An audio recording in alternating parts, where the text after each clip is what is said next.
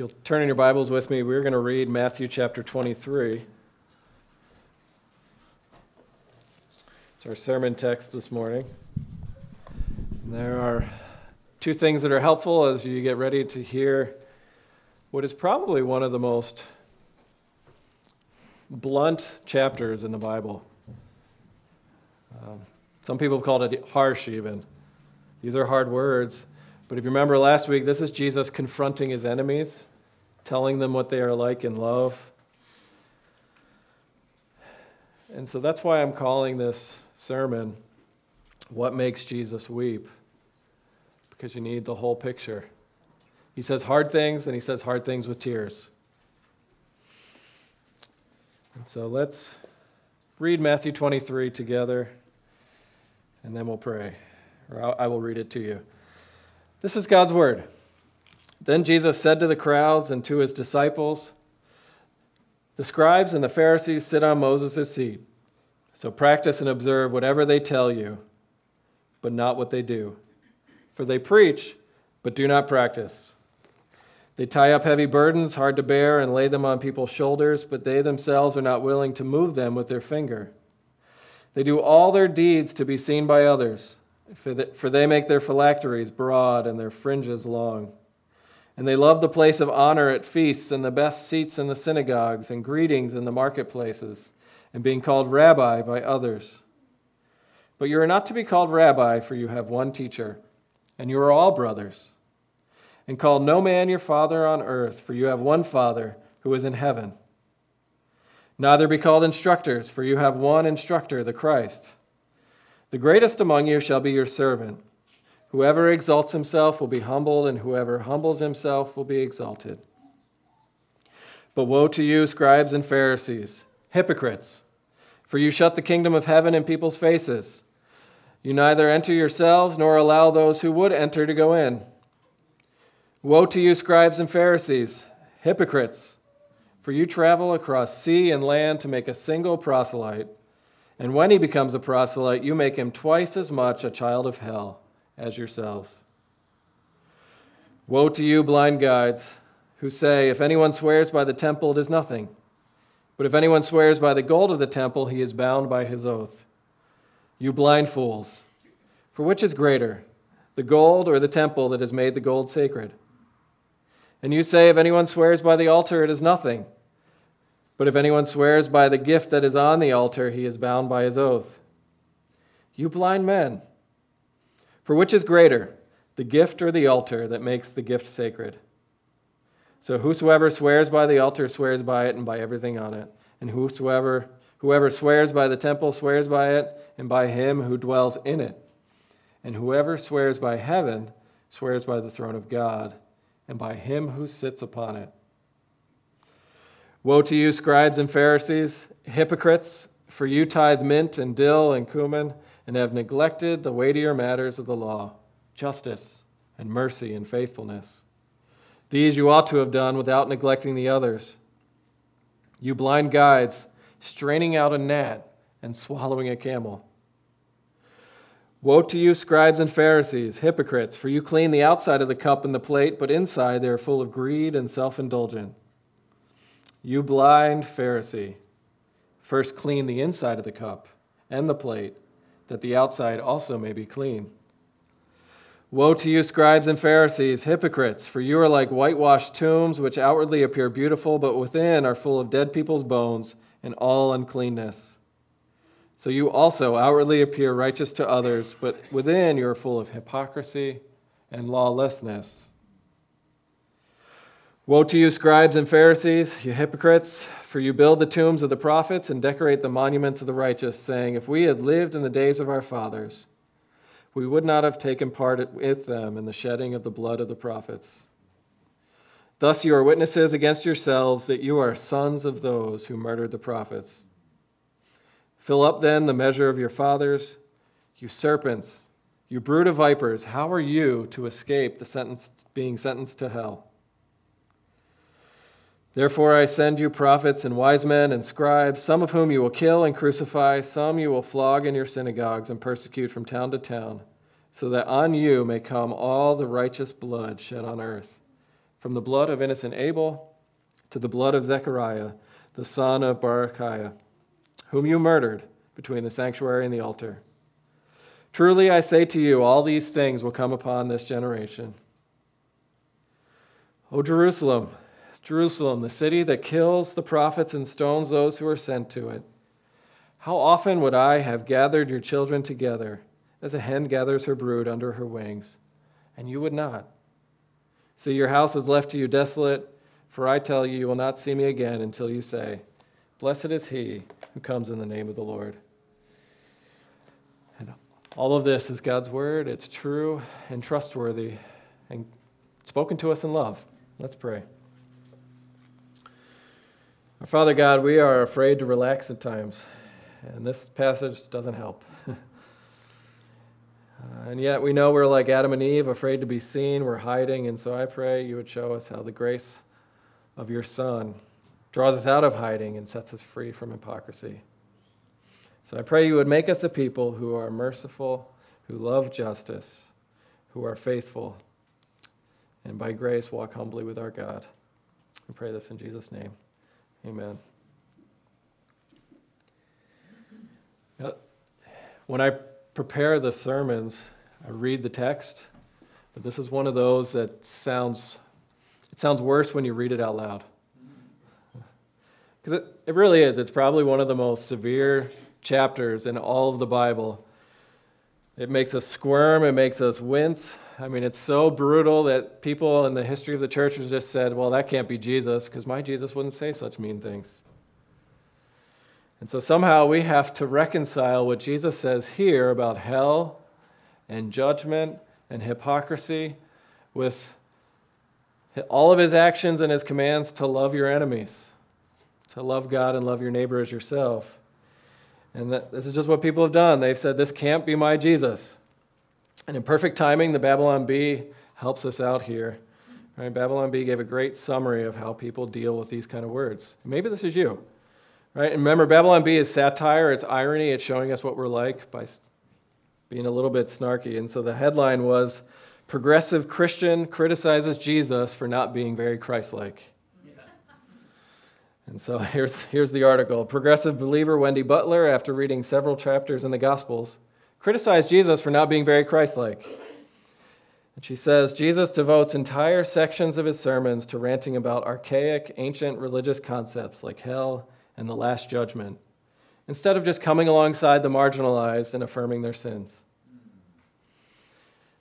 Very little of what Jesus did on earth I would describe as life giving. Frankly, I do a better job of being Christ like than Christ himself. And then it ends with at publishing time, the horrified progressive Christian had just discovered the description of the Redeemer coming in wrath in Revelation 19. Ouch. it's really pointed because that's really what we're being confronted with is is Jesus going to be in our image or are we going to interact with the Jesus who really said these things? And so Jesus talked about hell and judgment more than anyone else in the Bible. If you take everything else in the Bible about hell and put it in a pile, and you put the pile of things that Jesus said about hell, his is bigger, greater, more. And in fact, as you, we're going we're to go to the cross, the closer Jesus gets to the cross, the more he talks about hell and judgment. It's like he can feel the heat of the fiery wrath that he's about to undergo, and he can't help but warning people in love. And I want to argue this morning as we look at this that if you ignore this, if you reject it, or if you do what this is what we do as Americans, we just don't talk about it.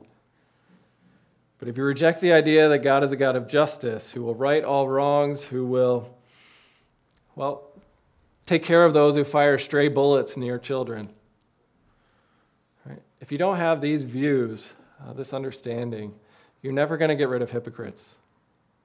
You're never going to cure hypocrisy. You're never going to have, you're not going to be able to rest. You're not going to be able to have the freedom to be yourself in God's presence and with your friends because you're always going to have the pressure to measure up. And so that, that's what Jesus is getting at here. He's, with, he's saying hell is real, judgment is real, but without this reality, right, you're not going to confront others. You can't change. And so let's look at it together. All right, this is Jesus weeping and warning at the same time. I'm going to split it into three parts. You have the first 12 verses where Jesus warns the arrogant. You have the verses 13 to 36 where Jesus warns the, the hypocrites. And then it ends with a weeping and warning for the unwilling. And so look, verses 12, 1 through 12 here. Jesus starts by just saying that the greatest danger to everybody is pride, arrogance, self love. This is the seed, the root of hypocrisy. But basically, what Jesus says to the crowds, to his disciples, to anybody who will listen, self love will ruin you because God will humble you. Right? It's, it's, it's be humbled. Stop loving yourself so much. And so you, we can look at this. Verse 2 and 3 says, The scribes and Pharisees sit on Moses' seat, and so and do and observe whatever they tell you, not the works they do. But Jesus here is being very ironic. He's not saying be like the Pharisees, because he spends the next chapter destroying them verbally. And so it's, it's very similar, right? He's, he's saying, ironically, sure, be like those guys. Here's what they're like. Is this what you want? Right? It's like us saying these days, you should cheer for the winless Bills because they're the best team in the NFL. Right? Really, you're saying the opposite. And that's what Jesus does. He's holding up the Pharisees as an example of people who don't believe the gospel of grace, who don't know how to read the Bible, who, um, who are arrogant. And he's saying, This is a warning. Don't be like them. Right? Because whoever exalts himself, whoever puffs himself up, will be humbled. But if whoever humbles himself will be exalted. And so the main point and the main problem of the Pharisees here is is their religion, their spirituality, everything about how they see the world is all about them. And they don't have any other category. And they live for the acclaim, the applause, just being seen by others. That's verse 5. They do all their deeds to be seen. Right? And it's not a bad thing, right? We love acclamation. I want someone to tell me I'm, I'm doing a good job, right? If, if you never tell your children you are doing well, they end up with complexes, right? We're designed for praise. But what Jesus is saying is what Pharisees do and what we're all tempted to do is to make the praise of others the very center of our being. And when you do that, you're in danger of not believing the gospel, of not knowing God, of not obeying. Right? So he just, just describes what they do, the phylacteries.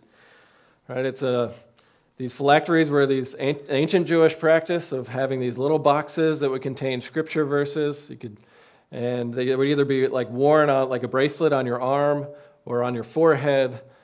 And basically, what it showed everyone is look at me, I care about God's word. And because they were the Pharisees, they don't do anything halfway. Their boxes were bigger than everyone else's, right? And so this is kind of a joke. I mean, just picture someone with Psalm 119 tattooed all over their body, or just carrying around with like a giant two by two U-Haul box just hanging off their arm with, with the scriptures written on it. Jesus is saying, What are you doing? All you care about is being seen. You don't care about being seen by God, which are two totally different motivations. I mean, what the Pharisees thrived on and survived on, their food and drink, so to speak, was the compliments of others, the applause, the honor. And so, what he's saying is the Bible can be used and abused to be just a, a, mask to hide behind. But also, it can be used just, just to use other people, to prop yourself up, to say, I'm a good person because I do this. Therefore, you who don't do this are less than me. And Jesus is going after that attitude, the pride. All right, these are all good things of, of being seen, of memorizing scripture, of being a leader, of teaching God's word. But it's really easy for these good things to hide a deep insecurity and a willingness to use God's people and God's word just to puff up your own ego. Right. And so, one of the haunting things, John Owen, I think it was John Owen said, it's in our reflection, is that a pastor may fill his pews he might fill out his communion roll, the mouths of the public, they might praise him. But all that the minister is, is, is the man on his knees in the presence of God. That he is and no more. Just saying, God alone knows him. And that's what Jesus is doing here. He's saying, watch out. Is your religion more about you or is it more about God? And if you really say, no one can judge me, God alone is my judge, do you understand those words you're saying? And so the opposite, and this is helpful, right? Live in the presence of God and other people without the obsessive need to be applauded, without always worrying what other people think. This is, this is the opposite of hypocrisy. is that I'm at, I'm at peace with God's opinion of me, of what He's declared to be true in Christ. Right? And that, it's so hard for us to imagine of, of not having to exalt ourselves, of, of not being offended when I don't get the seat I think I deserve, of not getting the gratitude I think I deserve, right? Of just getting me out of the equation. I, I don't know how to do that. Some of you might remember Sally Field's famous Oscar speech, right? She finally won the award and she says, They like me, they really like me. And, and this is that's a little bit different. What she actually said, and this just sums up how, we, how I roll, how I live. She said to everybody, I have wanted more, nothing more, I've wanted more, try that again. I've wanted more than anything to have your respect. This is her second time getting an Oscar. She says, The first time I didn't feel it, but this time I feel it. And I can't deny the fact that right now you like me. You see how exhausting that is? Jesus is saying if, if your identity, if your way of living in God's world is to live for the applause of others, of craving respect, of being disappointed when you don't get it, or being mean and proud and arrogant when you do get it, um, that's the kind of religion God hates. Because it's, it makes a religion that is all about about my obedience and nothing about mercy and justice and faithfulness. It's all about me and how I'm doing. and so, you know what? I think this is what the biggest fear of a Pharisee is because this is, I think, like a Pharisee. We all have Pharisaical type hearts. We want that respect. And the biggest fear is to be found out as a fraud. And so we feel that pressure to exalt ourselves. Look at me, I prayed for two hours every day this week. How are you doing? And so for people to figure out that I don't know what I'm doing, that's terrifying. And so we have to fake it till we make it. We have to pretend. We have to hide. We're Adam and Eve in the garden again, hiding behind the trees. And we don't want people to know that we are commandment breakers. We are sinners. Uh, Four letter words come out of our mouths. If you hit my hand with a hammer, unholy things come out. Right? That's the real us. And so Jesus is going after these specific people in a specific historical time, but he's, he's warning them that only the humble get into heaven. Hell is a place full of arrogant people, people who are proud, and people who hate themselves because they're not good enough, but it's the same attitude. Somebody please like me out there right now. But if you look at how Jesus corrects them, he says, look in verse 8. He says, You're not to be called rabbi because you have one teacher and all brothers. No man, call no man your father on earth, for you have one father in heaven. And what Jesus is getting at here is if you're a Christian, you don't need the applause. There's, there's one person you have to worry about God the Father, Jesus the teacher. Don't try and steal his honor. Right? There's no need to live for titles. Titles aren't a bad thing. If you're a doctor and you earned it, right, we're going to call you doctor but that shouldn't be your identity. You should be okay if someone doesn't call you that. And, and all this is leading up to is, if you connect it to the gospel, is what we're called to do is get our very sense of being, our sense of identity, our applause, our respect from God Himself. Let that be enough. And one of the ways I, re- I saw this lived out at seminary was one of my professors, and he said, Don't call me doctor. And he said, Because you know what? I know I worked hard to get this, but my treasure's in heaven. I don't need you to puff up my ego. So please help me stay humble. Just call me Miles.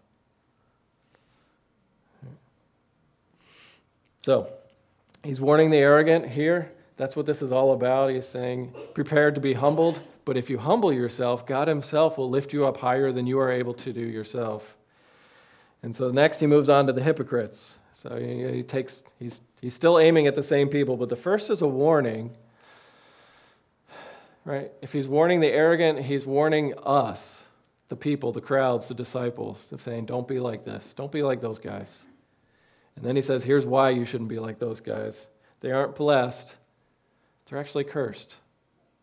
Right? Because you read verses 13 to 36, there are seven woes, and he just it's like Jesus just explodes. Right? He calls them hypocrites, he calls them blind guides, he calls them basically the walking dead. They're whitewashed tombs, your sons of hell. He accuses them of breeding hell on earth. He calls them a brood of vipers, children of Satan, basically, the serpent. They are the slayer of God's prophets, sons of murderers. Right? There is nothing pleasant about this. And if this is your first time hearing, this is your experience with the Bible, first experience, right, this is brutal. It seems excessive, but it's not. It's a warning to those who refuse to put their faith in Jesus Christ and what he's done. It's his last plea, knowing that he's going to the cross, of saying, Please turn, change, repent. Right, this is the, the culmination of three years of verbal battles with the Pharisees, and they have stubbornly said over and over and over again, No. In fact, you are from hell, we're from heaven. Right? So, how do you work through this? I'm just going to give you the framework. Right? What do you do with a woe? What is a woe? When was the last time you said woe to somebody? Right, woes, on one hand, are a statement of condemnation. You are legally under the curse. You are legally under God's judgment. You're a sinner in danger. Right? We, we read Jonathan Edwards, Sinners in the Hands of an Angry God. This is you. But it's also a lament. Right? You can't read verse, verses 13 to 36 without connecting it to 37. This is a warning that comes with weeping. And so it's, it's describing a miserable human being, is what it's doing. And so this is what really helped me understand the woes. Think of the woe as an opposite of a beatitude. You remember when we talked about the Beatitudes in Matthew chapter 5 and the Sermon on the Mount? Blessed are the poor in spirit, for theirs is the kingdom of heaven. And we made clear that it's not telling you, it's not a to do statement first, it's a description. You are blessed if you are in the kingdom of heaven. And if you are not in the kingdom of heaven, you, you are filled with woe. You are cursed. So, brothers and sisters, if you're a Christian, you are blessed through faith in Christ alone. If you are not in Christ through faith in Christ alone, right, you're under a woe. This is Jesus warning you because he loves you. He's describing the misery of what it's like to not know the gospel and believe it the misery of those who are stuck on the treadmill of trying to impress everyone and God Himself, the misery of a hypocrite. Right? This is how you come to faith. We, just, we say this off and on here the Heidelberg Catechism, question one and two. You remember that? What is my only comfort in life and death? And the answer is that I'm not my own, but belong body and soul to my faithful Savior, Jesus Christ, who's fully paid for all my sins with his precious blood and set me free from the power of the devil and it goes on, but the second question is what do you have to do? What do you need to know in order to live and die in the joy of this comfort? And you have to know how miserable you are. First, know how great my sins and misery are. Second, how to be delivered from it. And third, to be thankful for it. And so, this is what a woe is it's woe is a declaration from Jesus that if you are not in relationship with Him, that the person, the hypocrite, the one living for the applause of others, you're miserable. So now own it. He's told you what you're like, so yeah, that is true. So hypocrites are miserable. That's the warning. Because this is what a hypocrite is. We got to be clear here. A hypocrite is not somebody who makes mistakes. A hypocrite is not somebody who has failed to keep God's law. That's, what, that's the definition of a sinner, uh, a lawbreaker, trying to, to keep God's law and failing, right? Whether intention or not, either way, you're a lawbreaker. That's, that's sin. A hypocrite is not somebody who says, do this, and then they don't do it and you say hypocrite. Now, a hypocrite is a pretender, it's an actor.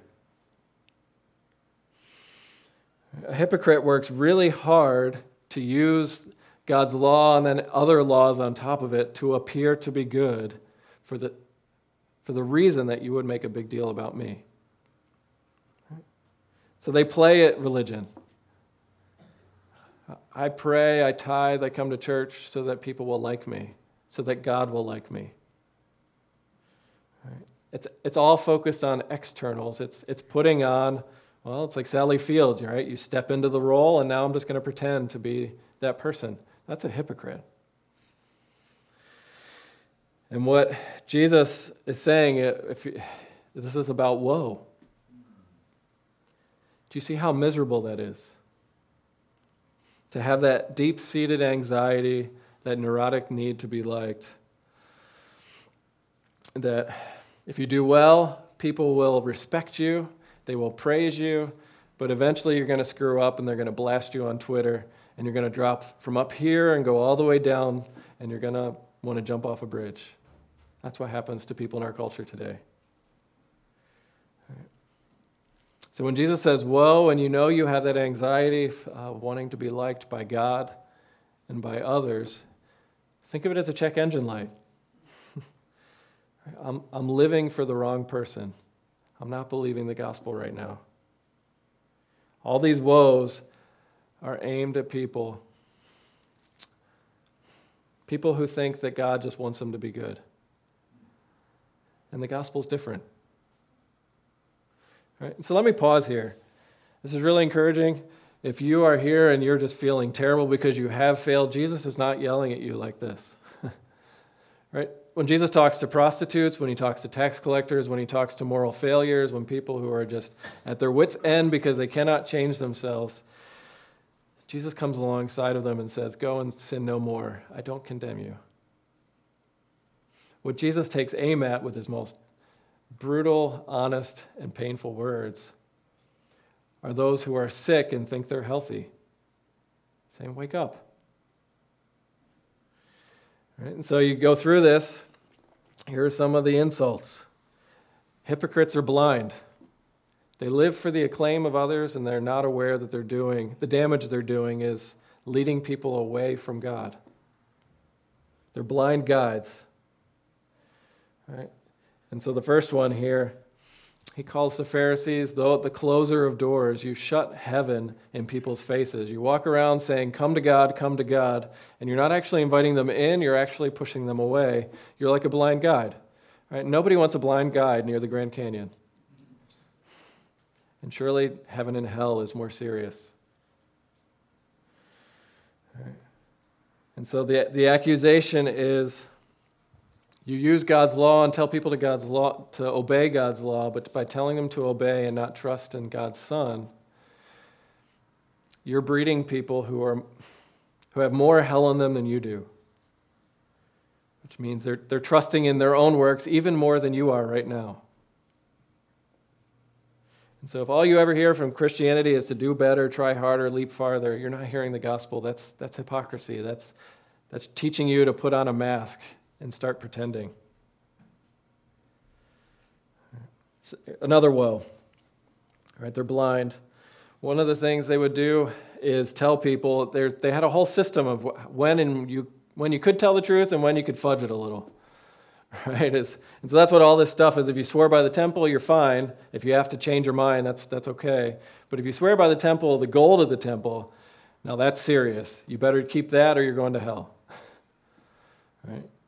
And Jesus' point is that every word matters in God's world. Where can you go to escape the presence of the Lord? So, why would you set up this silly system to pretend to be better than you are? And so, Jesus says, You're blind even in your teaching.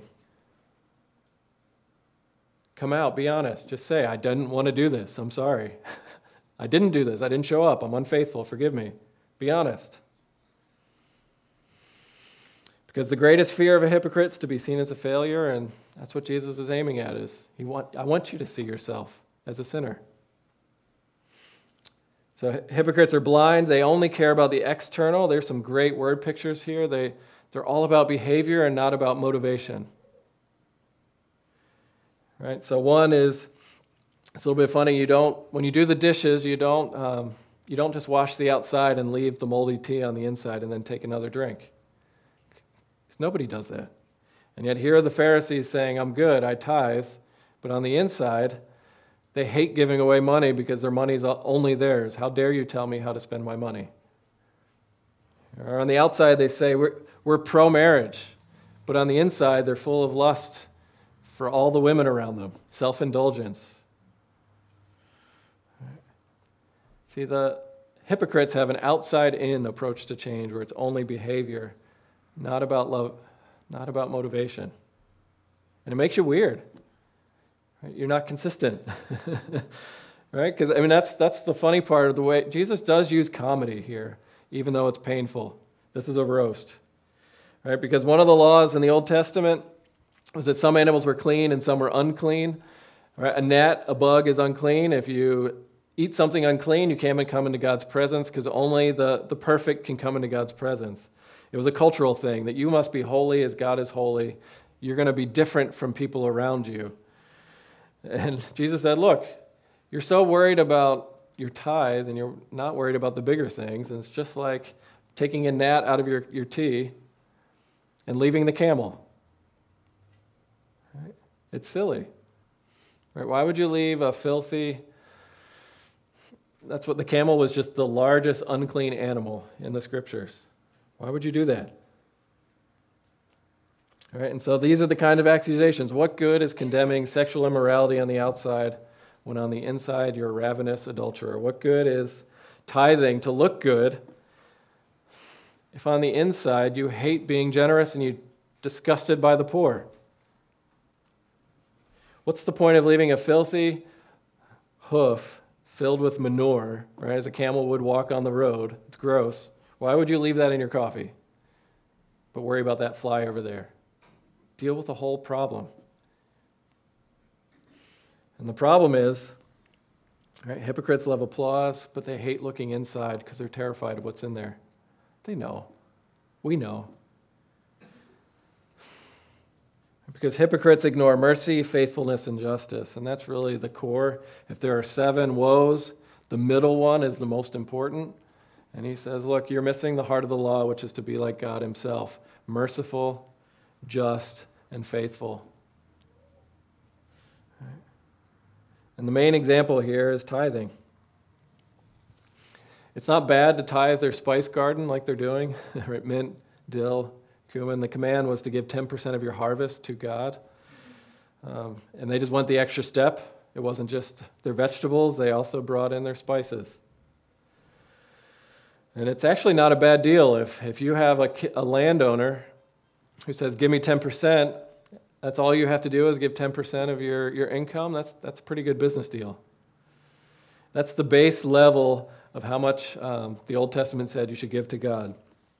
10% of what you own, because all of you is belong, owned to God, just give back 10%. And what Jesus says, if you, you're ignoring mercy, uh, you're ignoring justice, you're ignoring faithfulness, he's saying to them, you claim to tithe, you love people seeing you give money,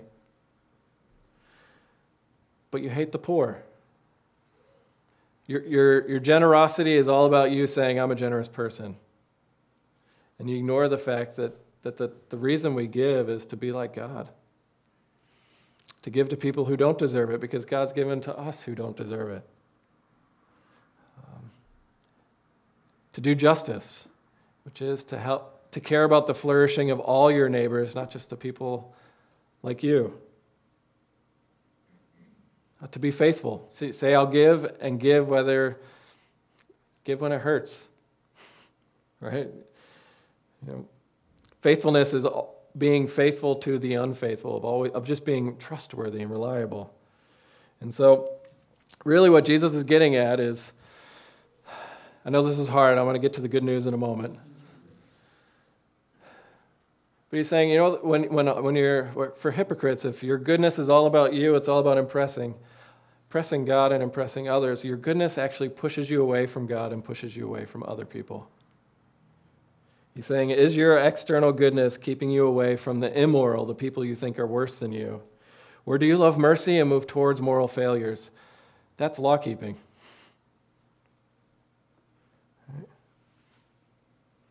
And this is, this is the woe and the warning that comes.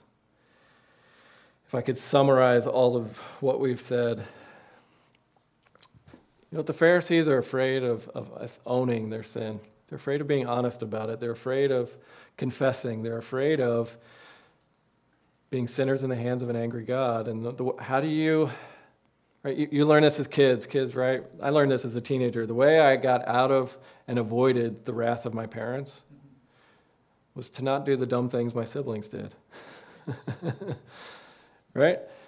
If, if I come home and, and keep curfew, I don't get in trouble and they don't ask questions. But if, if my sibling comes home and they're after the curfew, right, they get in trouble. And I learn really quickly that the way to get my parents off my back is to be, to be good. And Jesus says that's the seed of hypocrisy. You heard it just in how I said it, right? I didn't do the dumb things my siblings did. That's, that's, that's just pride. And so when it comes to the gospel, we're being called here by Jesus as you hear the woes to not only repent of the bad things you do, but to repent of the good things because it's so easy to use the good things to run away from God's wrath. Right? So, do you know how to do that? Here's the, the last part and the conclusion here. There's a lot we could do. I, I love you too much to spend, you know, seven weeks on, on woes. but this is all one conversation. This is all one big shotgun blast from Jesus, aiming at our repentance. And it ends with a lament. It ends with tears. It ends with Jesus being emotionally affected that people will not change. He cries which tells you how we should talk about hell and judgment. Because when he talks about them not repenting in their stubbornness, he says, Jerusalem, Jerusalem, I would have gathered your children together like a hen gathers her brood under her wings, and you're just not unwilling. And this is, this is really what the point is. Are you willing to submit yourself to Jesus? Are you willing to run to Jesus for refuge, to save yourself from hell and judgment? Are you willing to change? Are you willing to be seen, to be known, to be honest, to confess? Because then what Jesus does he just weeps. He says, God's judgment is fair. He's going to, this is what hell is. Everything will be made known. You'll finally get what your heart has longed for. You will be seen. But he's going to see everything about you the good and the bad. On the last day, and those who are in Christ will come through that day rejoicing. And those who are outside of Christ, those who are unwilling, will be seen, known, and judged based on their own merits. Based on their, well, twofold their obedience to the moral law and, and even their own standards that they don't keep. And so this is just helpful. This is how you talk about hell and judgment with friends, with tears. And if you're not one to show tears, at least with a soft heart. Because hell, according to Jesus, is the destiny for the unwilling, those who refuse to admit that Jesus is their Savior and King. And this is what J.I. Packer is really helpful here, a Christian teacher. He says, Jesus sees hell as self chosen. It's God's, it appears to be God's gesture of respect for human choice. Everybody will get what they chose eternity with God, enjoying Him, worshiping Him, or eternity without God, worshiping yourself. Still on that endless treadmill, wanting to be liked. So, what is hell? The image of hell Jesus uses is Gehenna, and it's a place where all the trash burned, where you literally fall apart. And it's, it's a metaphor Right? It's not that you're going to go burn forever. It's, it's saying you're, you're just going to fall apart for eternity. You're going you're to be fractured. And that's what hypocrisy is it's a hellish life where you claim to be this and you're actually this, and you just agonize about the difference. And that goes on forever and gets worse and worse. Right? Because your identity literally fractures. You become what other people think of you, and then you're up and down and all over, and it's just a miserable experience. And the doctrine of hell then is, is God coming in judgment of saying, You have the choice to be healed, to be honest, to be forgiven, or you have the choice to just continue to forge your own identity and just live with the inequality, just live with your weakness. Or as some, someone has once said, hell is the place where everyone has said to God, or heaven is the place where everyone has said to God, Your will be done. But hell is the place where everyone has said to God, My will be done. Jesus is warning the unwilling here. And it, but this is actually the cure. This is what you need. The cure for our hypocrisy, our arrogance, our stubborn refusal to repent when you do repent, it, it heals you. Jesus says, I would gather you like a mother hen protects her children. And that is a picture of the mother taking all the hits to protect the children. Jesus is saying, if you would repent, I would go through hell for you. If you would confess your sin, I would burn up for you so that you I would be safe. I will die for you so that the only thing that hits you is the shadow of death.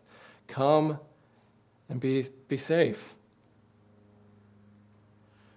And he's saying that to those who would kill him, his enemies. I would die for you. Woe to you because you, you won't. And this is really the gospel.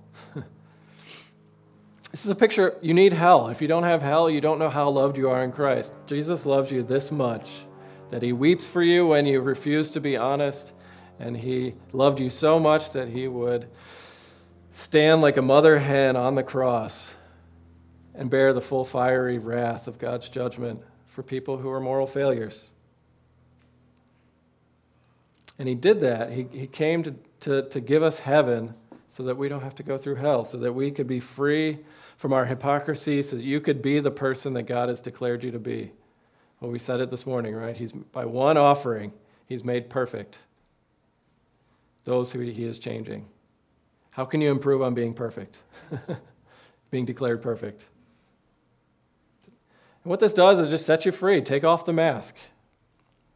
What does God think of you right now in Christ? Outside of Christ, he says, Whoa. Inside of Christ, he says, What? You're blessed. That though you're more sinful than you would ever dare admit, you are loved more than you can imagine. And right now, you can't do anything more to make him more proud of you. Jesus loves me every day the same.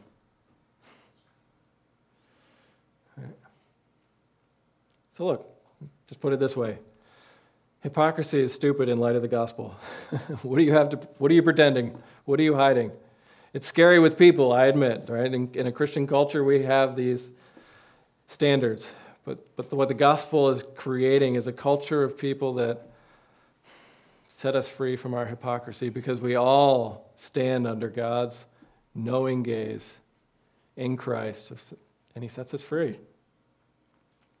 You can be honest. So, if you reject hell, you're going to be stuck with this treadmill of hypocrisy, but if you embrace it, you're going to see how loved you are and how free you are. What will you choose? To have Jesus weep for you, or you choose your own tears at the end? So, hear the gospel. right? By grace alone, through faith alone, in Christ alone. Right now, God really likes you. Rest in that. Take off the mask and go and learn the freedom of being in a relationship with a God who loves you that much. Let's pray. And Father, it's hard to, uh, to hear these things that, that hell is real, that judgment is real, and, and that we're not perfect. And yet, so I pray that out of all of the things we heard today, we would hear the good news of the gospel that Jesus went through hell for us so that we would not have to, and that we would believe the gospel. We would believe that we are righteous in your sight, we are perfect. And you are so loving and patient, you're working on our hypocrisy. and so thank you for forgiving even that. And I pray that uh, for our church now, Lord, that, that this would be a place where people feel free and comfortable in their own skin, uh, not because of who they are, but because of who Christ is. Um, to confess and to follow this Jesus who promises to take us to a world where we'll be fully seen and fully known, and we won't have anything to be ashamed of because that heavenly applause, um, your pride in us, will just eradicate hypocrisy forever. And we look forward and long to that day. So change us now, we pray, in Christ's name. Amen.